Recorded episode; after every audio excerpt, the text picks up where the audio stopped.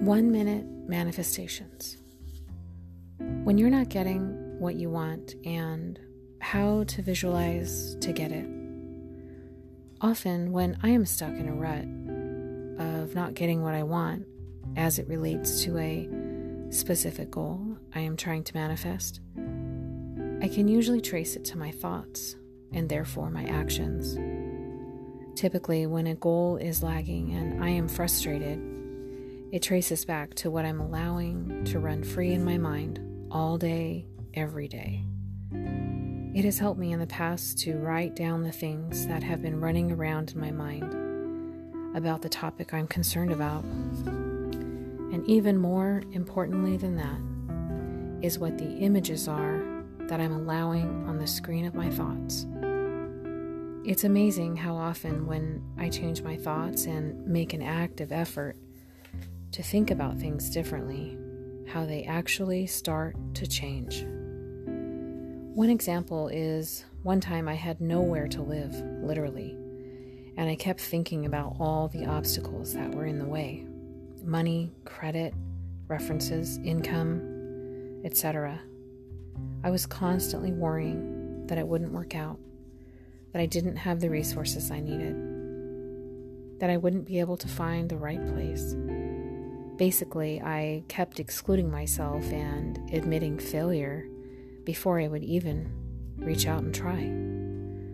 I looked at at least a hundred places, and each one I found a reason why they wouldn't accept me, or I couldn't afford it, or that I just wasn't good enough.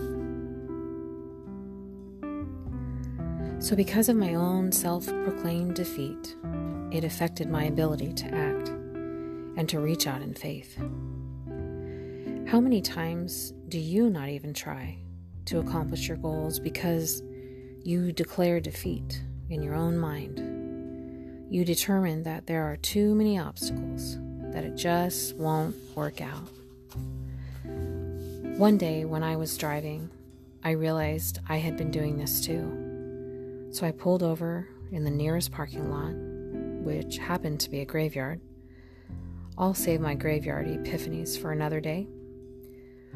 It was very quiet and peaceful. I felt the rush of the day relax around me. I put my car in park, and it occurred to me that I needed to visualize what I wanted. It's important to note that we need to use as many senses as we can when envisioning a new future.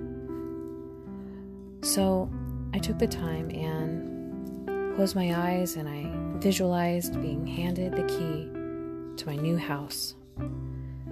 I felt the cool metal and squeezed it in the palm of my hand. Then, in my imagination, I heard the sound of the key turning in the lock, and then grasping the door and turning the knob. After that, as the door to my new house opened, I could feel the warmth of air change as I entered my new home. And even in visualization, I, it smelled like home, like something cooking in the slow cooker or a candle I had just lit. And I was relieved to be there. Home, my home. I kicked off my shoes and walked into the living room and felt the carpet squish between my toes. And I was so glad to be home. After that, Anytime anxiety rose up in me or negative thoughts were rampant, I dismissed them and repeated the phrase out loud I do not need to know the how in order to believe my wish is coming true. And then I would repeat the visualization using as many senses as I could each time. So, what is it you're hoping for today? What negative thoughts and images have you allowed to dominate your reality? Let's start today together to visualize and repeat this phrase I do not need to know the how in order to believe my wish is coming true. Send me an email or a voice message on Anchor with your goal or manifestation questions. I would love to hear from you, and I will answer them in a future podcast.